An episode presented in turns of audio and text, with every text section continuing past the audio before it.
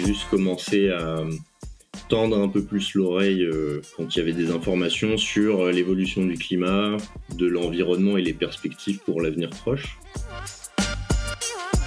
Et en fait, il y a eu un moment donné, un point de non-retour où je me suis dit, mais quel est l'impact ou en tout cas l'effet positif et négatif de ce que tu fais euh, dans la sphère pro? Ce qui est très rationnel, c'est que si on ne bouge pas, ça va faire très très mal. Et les, les canicules de 2003, 2020, 2022, bon, ça sera anecdotique par rapport à ce qui va nous arriver. Bonjour à toutes et à tous, je suis Meriem Berkan. Je suis CTO d'Octotechnologie et membre euh, TechRox depuis maintenant plusieurs années. J'ai la chance de faire partie aussi du comité contenu. Et aujourd'hui, pour ce podcast, j'ai la chance et le privilège d'être avec euh, Benoît Petit. Euh, bonjour Benoît. Bonjour. Euh, Benoît, alors toi, tu es fondateur de Hublot, donc on va en parler dans quelques instants, mais pas que, parce que tu es très actif dans beaucoup d'associations, donc est-ce que tu peux nous présenter un petit peu ce que tu fais? Oui, alors je suis, je suis, actif dans une association en particulier, on a une ou deux autres qui traînent, mais c'est pas du tout le même niveau d'engagement. Cette association, c'est Boavista, c'est une association de à la fois de professionnels de l'IT, du numérique, des chercheurs et un certain nombre d'organismes et d'individus qui travaillent sur les sujets de l'impact euh, environnemental du numérique. Et l'association a pour but de, en fait, d'alimenter la, communauté, d'alimenter le, le monde de l'IT en, outils, en méthodes et en données pour aider à évaluer les impacts du numérique sur l'environnement. Et le tout sous licence libre. Ouais, c'est hyper important ça, effectivement. Euh, et donc toi, ce que je disais tout à l'heure, euh, Benoît, tu as à la fois donc euh, fondateur de Hublot qui est aussi autour de, de un outil de mesure en effet de l'impact, et Boavista, toute son activité autour de ça. Donc tu as un fort engagement sur l'environnement et l'impact des technologies. Ouais, ouais, tout à fait. Alors Hublot, c'est pas un outil en tant que tel, c'est une association, euh, c'est un, pardon, c'est une entreprise pour le coup qui a, qui a une activité en, en, trois volets. Donc il y a un volet euh, conseil et accompagnement sur l'évaluation et la réduction des impacts euh, environnementaux. Ça peut être des services numériques, ça peut être des DSI, ça peut être voilà, on va dire du numérique dans les entreprises et les organisations. Il y a un deuxième volet qui est l'édition de logiciels open source pour aider à l'évaluation des impacts. Euh, et il y a un troisième volet qui est plus bureau d'études et prospective, où on, va par exemple travailler sur des, des rapports pour l'ADEME ou pour d'autres d'autres organismes pour alimenter un peu le, le sujet qui est encore peu documenté en fait aujourd'hui. Ouais, c'est vrai qu'on manque toujours euh, de documentation et surtout de bases de données précises euh, pour pouvoir mesurer euh, l'impact de nos technologies.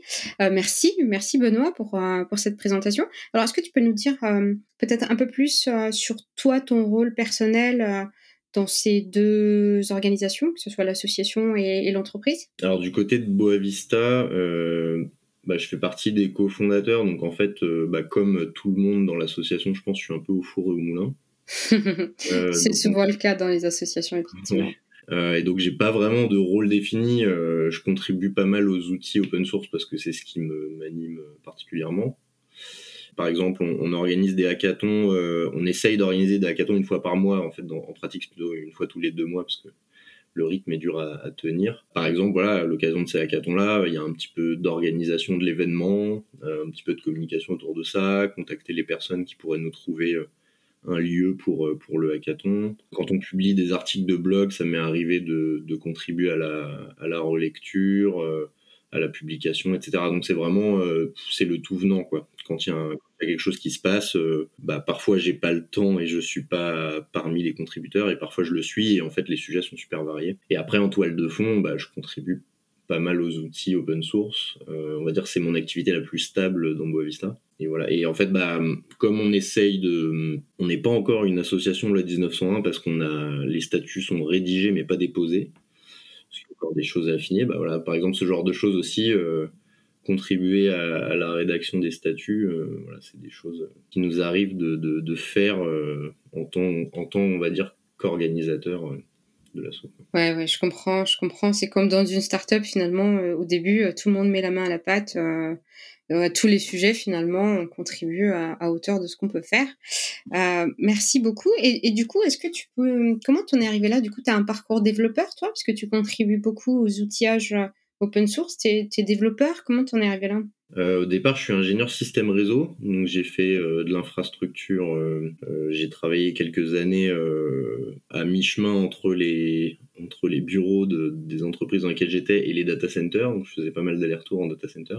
Avec le temps, un peu comme tout le monde, les entreprises dans lesquelles je travaillais ont été de plus en plus sur le cloud. Donc je suis passé d'un boulot où je faisais un petit peu de couche physique et un petit peu de, de, système réseau à distance à un boulot où je faisais principalement des choses à distance, euh, notamment sur le cloud. J'ai toujours fait un petit peu de développement, mais je m'y suis remis très sérieusement il y a quelques années. Et notamment euh, quand j'ai commencé à travailler sur le premier outil euh, Hublot, à savoir Scaphandre. Donc pendant longtemps, je me suis pas considéré développeur. depuis quelques années, ça change un petit peu parce qu'effectivement, ça devient une, une partie très majoritaire de mon activité. c'est intéressant cette évolution effectivement de d'arriver sur le métier de développeur et de, prendre conscience euh, de ça. Euh, il y a autre chose, euh, Benoît, qui te caractérise peut-être, c'est c'est quand même tout cet engagement autour de, de l'environnement. On a fait un, un meet-up tous les deux il y a quelques mois. On a parler de ce sujet, notamment de l'impact euh, des infrastructures, euh, des clouds, euh, etc. sur sur l'environnement et pas que d'ailleurs, hein, des outillages de mesure. Et, donc voilà, on sent que c'est une c'est une cause qui est voilà qui, qui, te touche, qui te tient à cœur. Est-ce que tu as quelque chose à nous partager? D'où ça vient? Comment est-ce que tu es arrivé aussi dans, dans ce sujet-là?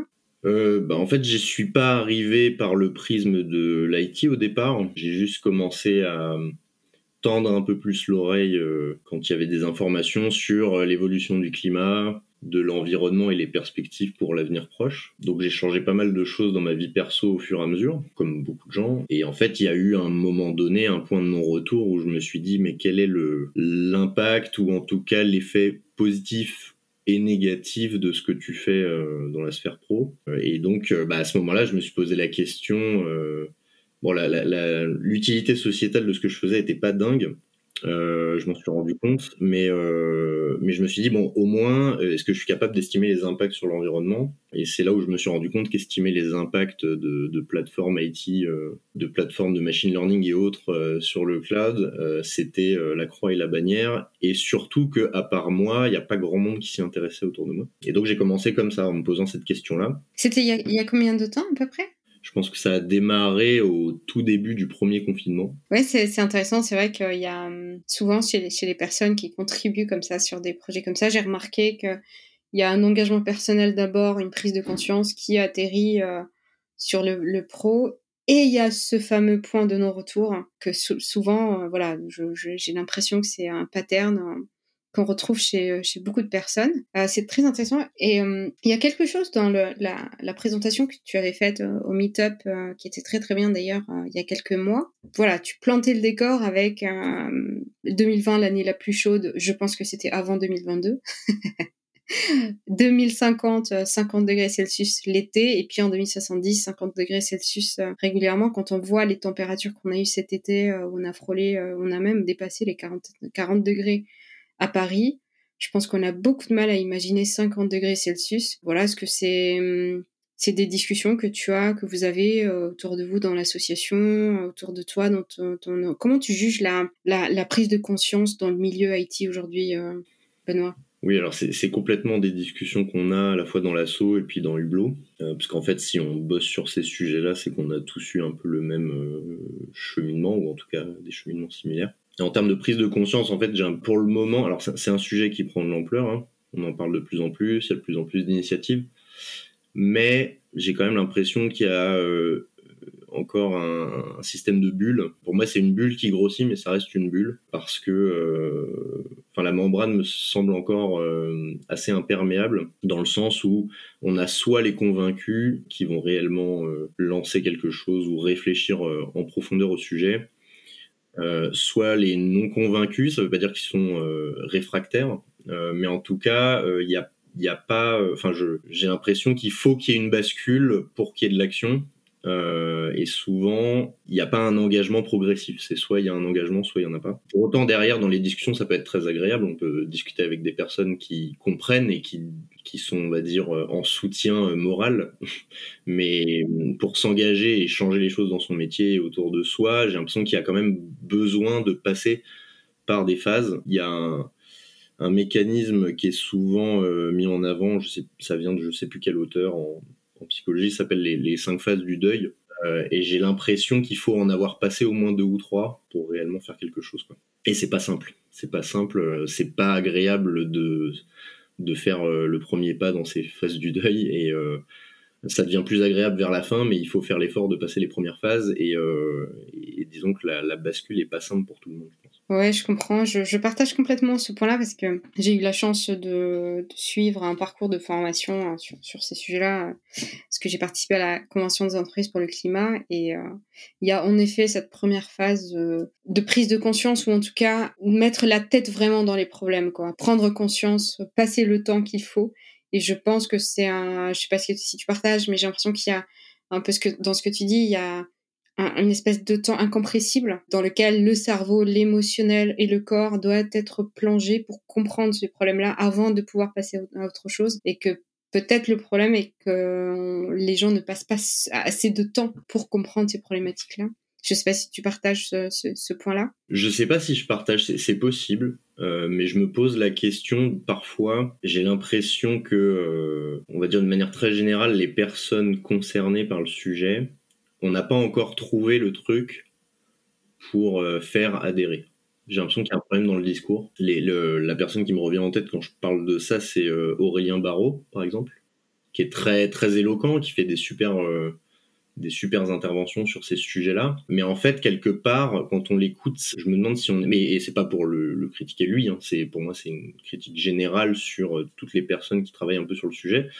On, est un peu enfermé dans la logique du militant, qui a des vertus, parce qu'il faut une forme de militantisme, à mon sens, pour... Euh, et, de militantisme assumé pour réellement prendre position et, et, avoir un résultat à la fin. Mais quelque part, euh, j'ai l'impression que ça parle pas parce que ça, il y, a une espèce d'attribution d'étiquette assez automatique qui permet à beaucoup de monde de se dire ah oui mais c'est pas mon courant de pensée et donc euh, sous-entendu ces personnes-là sont pas forcément rationnelles alors qu'en fait ça c'est tout ce qu'il y a de plus rationnel. Il suffit de lire le, même le résumé le plus court d'un rapport du GIEC pour se rendre compte à quel point c'est rationnel et à quel point ce qui est, ce qui est très rationnel, c'est que si on bouge pas, ça va faire très très mal et les, les canicules de 2003, 2020, 2022, bon, ça sera anecdotique par rapport à ce qui va nous arriver.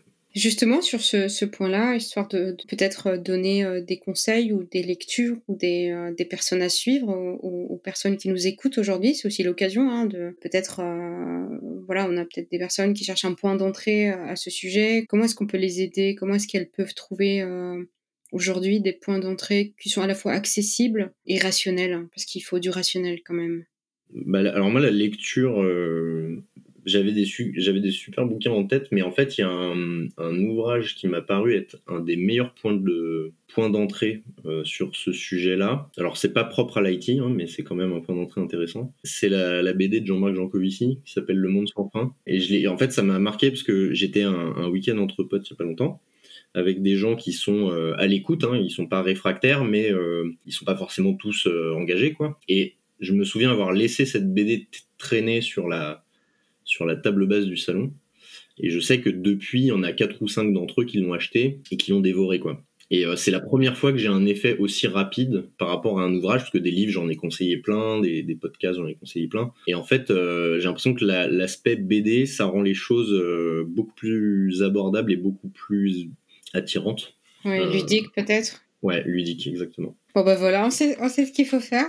Laisser traîner sur les tables des, des BD, effectivement. Je pense qu'il y a peut-être le côté aussi, euh, pas conseiller directement, mais juste la laisser à porter demain. Ça a peut-être, hmm, je sais pas, ça a peut-être tendance à toucher plus que si on, on a l'impression d'être pressant et de d'offrir une lecture directement à une personne. Il y a peut-être ce côté-là aussi. Ouais, effectivement, peut-être que c'est aussi euh, au-delà du support, c'est peut-être le, le fait que ce soit la personne qui ait fait le choix d'aller vers la ressource parce qu'elle était, euh, alors du coup, c'était un peu suggéré parce qu'elle était, elle était présente. Mais en tout cas, effectivement, peut-être que ça aussi, ça joue de, laisser accessible et bien visible les ressources, mais de pas euh, pousser les gens à les regarder, les laisser faire le cheminement par eux-mêmes. Benoît, tu disais, enfin, j'aime beaucoup hein, cette BD, je précise, euh, franchement, allez-y si, euh, si vous l'avez pas déjà lu. Tu disais, c'est pas effectivement spécifique à l'IT.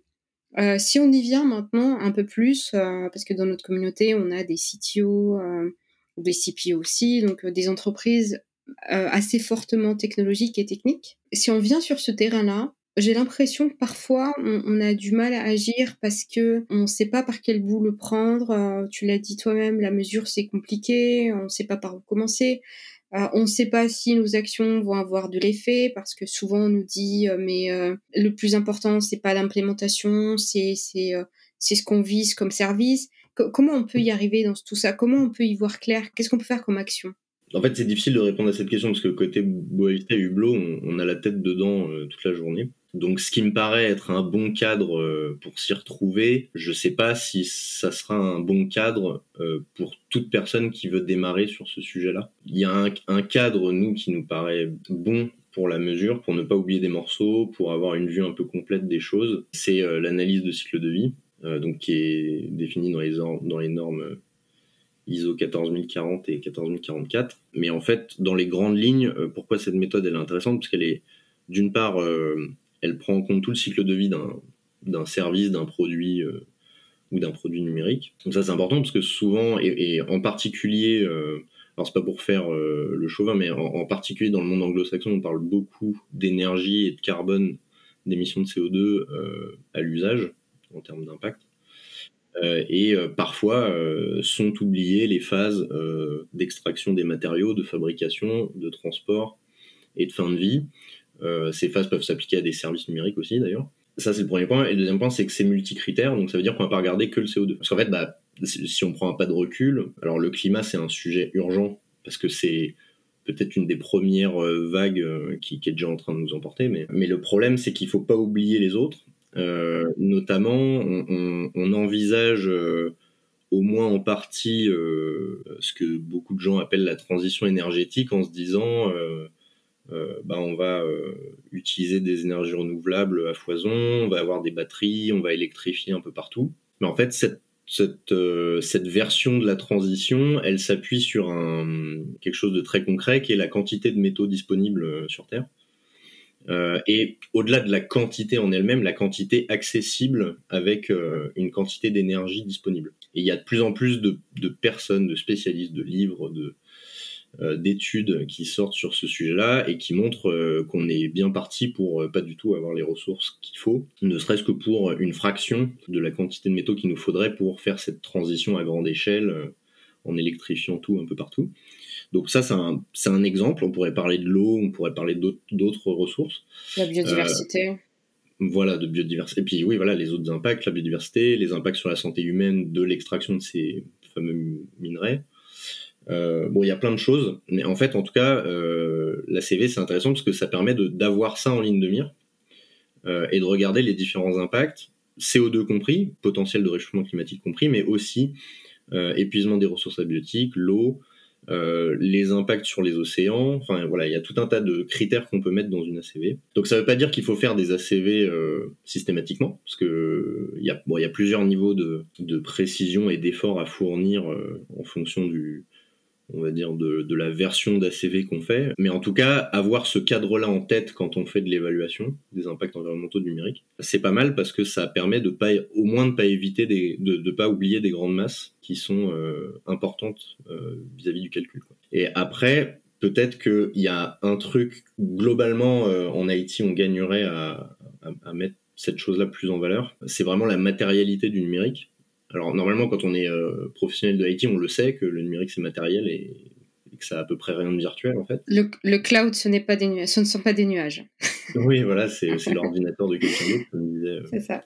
disait euh, une certaine personne. Mais au-delà de ça, en fait, c'est que c'est lourdement matériel. Effectivement, il y a la fabrication des machines sur lesquelles on va faire tourner des services, mais il y a du génie civil, il y a des bâtiments, il y a des caps sous-marins, il y a des antennes et des points relais, il y a un certain nombre de choses et à, ma connaissance en tout cas, au, niveau où, j'en suis dans l'exploration de ces sujets-là, on évalue très très mal les impacts de tout ça. Donc voilà, donc c'est peut-être ce truc-là aussi que je mettrai en avant auprès de quelqu'un qui travaille dans l'IT qui veut s'y mettre, c'est euh, bien sûr, à un moment donné, euh, il faut mesurer la consommation d'énergie, il faut connaître son PUE, etc. Il y a un certain nombre de choses qui viennent assez automatiquement en tête. Mais il faut pas oublier en fait cet aspect-là et il faut réfléchir sous ce prisme absolument parce qu'en général c'est là où euh, se cache le gros des impacts. Mmh, tout à fait. J'en profite, tu parlais d'impact de, toute l'industrie minière, d'extraction, etc. Je vous recommande très chaudement le talk sur Thinkerview de Aurore Stéphane une ingénieure minière qui fait un travail formidable que j'ai eu la chance de rencontrer euh, il y a pas longtemps. Euh, je sais pas si tu, tu, tu, partages, Benoît. Je trouve qu'elle elle fait un travail super sur, sur ses impacts. Euh, ouais, je partage à 200% super, euh, super référence. Voilà, donc il euh, n'y a pas que le carbone, en effet, il y a plein de limites planétaires qu'on est en train de franchir les unes après les autres, mais euh, une ACV, effectivement, ça peut nous mettre les idées en tête et surtout savoir à peu près par quel bout prendre, prendre les choses. Sur, les trois scopes, hein, c'est ce que tu disais, Benoît, je crois, donc sur l'ensemble de ce qu'on fait comme service ou comme produit. Oui, oui, effectivement, bah, sur les trois scopes, si on parle d'émissions de, gaz à effet de serre, et les scopes, ça vient du GHG protocole pour évaluer, pour faire de la compta carbone, en fait. Et donc, en fait, bah, quand on parle d'usage, de consommation d'énergie, d'émissions de gaz à effet de serre euh, liées à l'usage de nos services, on est dans le scope 2, donc ça, c'est celui qui, est le plus souvent pris en compte. Et euh, comme tu disais, euh, je pense que quand tu les trois scopes, tu devais penser en particulier au scope 3, justement qui est, euh, qui est souvent oublié, et donc lui, qui va comprendre les autres phases du cycle de vie, donc extraction, fabrication, installation et fin de vie. Je, voulais nous garder un tout petit peu de temps, euh, Benoît, pour euh, parler maintenant. Donc, on, a parlé de, l'ACV, des services numériques, des produits numériques pour être plus général. donc, c'est un peu le comment. comment on fait nos services, comment on les pense. Après, j'ai on a de plus en plus de réflexions, en tout cas, euh, je le vois arriver de plus en plus. Enfin, voilà, des réflexions autour de l'utilité même d'un service ou le fait de faire ou non un, service parce que, euh, voilà, euh, si on vise des, un usage vertueux de la technologie, est-ce que tu commences à voir ce genre de questionnement autour de toi? Est-ce que tu penses qu'on que c'est un niveau de maturité supplémentaire où on n'y est pas encore? Est-ce que tu des voilà, as croisé des, des gens dans tes expériences qui t'ont euh, parlé de ces sujets-là? Oui, oui, euh, complètement. C'est un sujet très important. souvent, quand on parle de, ces sujets-là, ça rentre dans le chapeau de ce qu'on appelle l'éco-conception. C'est de se poser la question effectivement sur la finalité, la réelle valeur ajoutée euh, pour l'utilisateur. On peut résumer cette pensée de manière simpliste qui est en fait, si on réfléchit aux fonctionnalités et qu'on enlève des fonctionnalités inutiles, avant même d'avoir fait une optimisation euh, très compliquée, on aura eu une réduction d'impact bien plus importante et bien plus intéressante que de déployer un service qui n'est utile qu'à 50% et d'optimiser euh, la totalité de ce service. Ouais, c'est ça. Vaut mieux un service utile, bien pensé et euh, vertueux, même s'il est mal optimisé, qu'un service bien optimisé mais qui n'est pas utile. Quelque part, c'est ça l'idée.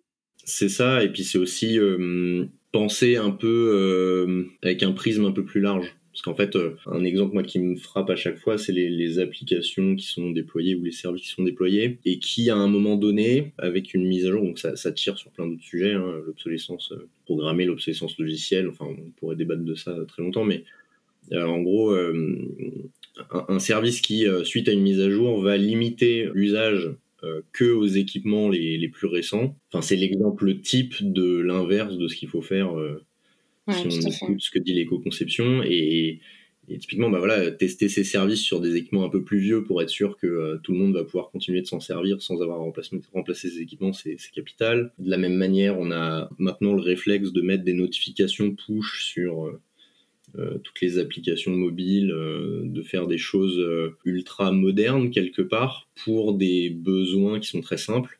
par exemple, un rappel un rappel de rendez-vous euh, quelque part, euh, un SMS suffit très bien et en termes de, sobriété, c'est, assez imbattable par rapport à une application mobile.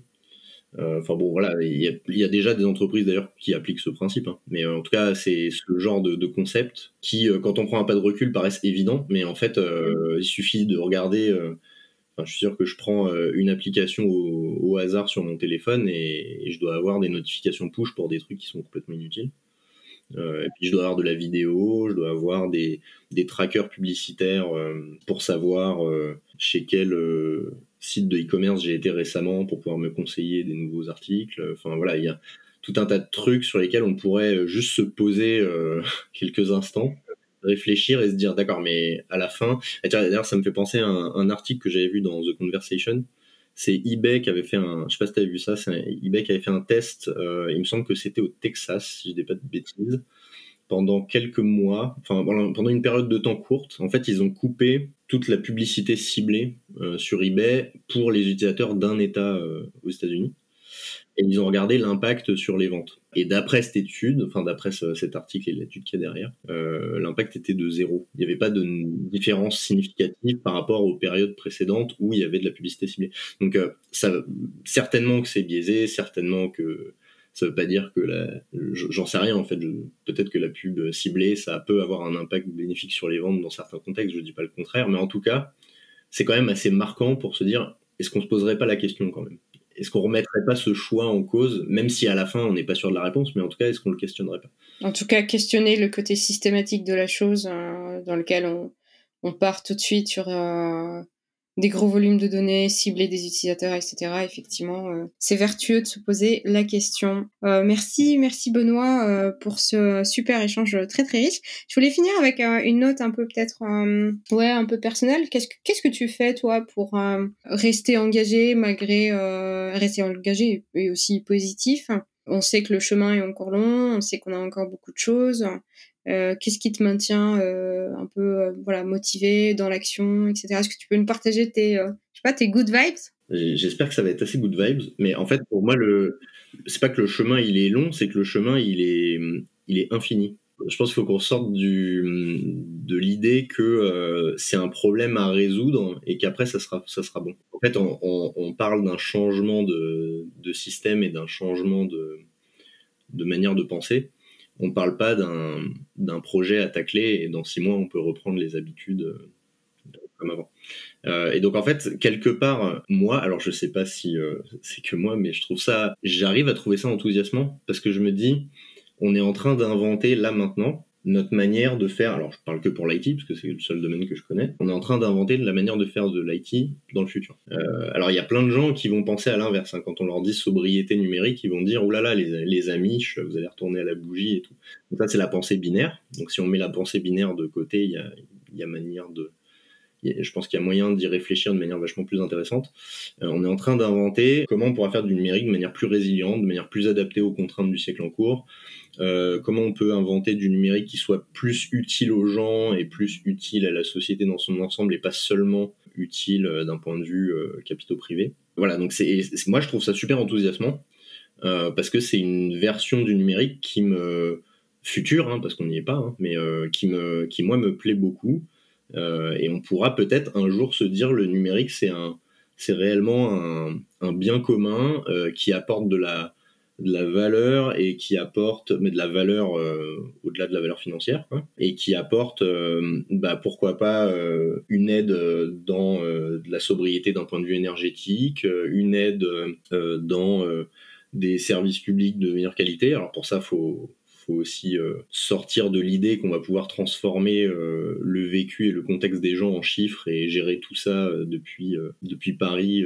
sans se poser de questions. Hein. Ça, c'est la vision du numérique aujourd'hui, mais je pense que ça peut apporter plein de choses positives euh, dans le contexte qui est le nôtre, à savoir on va avoir de moins en moins de ressources, le climat va se réchauffer et il faut mettre un gros coup de pied sur l'accélérateur pour, pour que ça soit euh, supportable. Et je pense que ça peut aider à tout ça, mais pour ça il faut le penser différemment.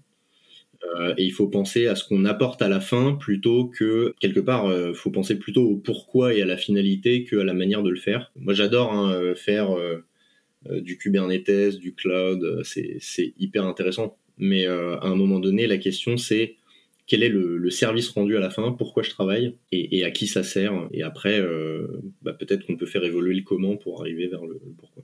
Ouais, j'aime beaucoup. Merci beaucoup pour ce, cette notion quelque part de, enfin, rendre désirable ce chemin que, comme tu dis, euh, qui est infini, redéfinir des, nouveaux, nouvelles façons de faire, et peut-être repenser le progrès aussi, comme tu dis. Progrès ne, veut pas dire forcément innovation.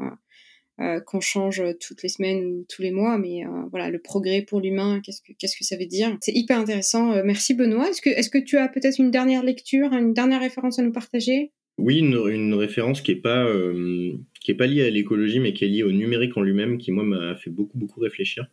Et j'en dirai pas plus parce que je pense que l'intérêt du truc c'est de le lire. Il s'appelle Aux sources de l'utopie numérique de Fred Turner. Et voilà. Et j'en dis rien du tout parce que faut laisser le mystère pour donner envie de lire. Voilà. Joli teasing. Merci beaucoup, Benoît. Un immense, un immense, un immense merci euh, d'avoir euh, été avec moi aujourd'hui euh, pour ce podcast. J'espère que toutes et tous qui nous écoutez, vous avez apprécié cet échange. Moi, j'ai passé un super moment. avant de vous laisser, je voulais vous dire que hum, voilà cette thématique que l'on a abordée aujourd'hui, environnementale et donc impact aussi de l'IT. Hein, sur l'environnement et nous tient beaucoup à cœur. On l'a traité plusieurs fois chez Dans nos événements, hein, que ce soit euh, dans nos meet-up, mais aussi au summit euh, l'année dernière et il y a deux ans. Et en parlant de summit, le summit de cette année va avoir lieu les 8 et 9 décembre. Donc, euh, soyez nombreux à venir nous voir, à, venir voir nos, sessions et aussi à nous en conseiller si, si vous en avez. N'hésitez surtout pas. Voilà, je vous laisse sur ces, ces, belles paroles de Benoît et ces belles références et je vous dis à très bientôt. Merci.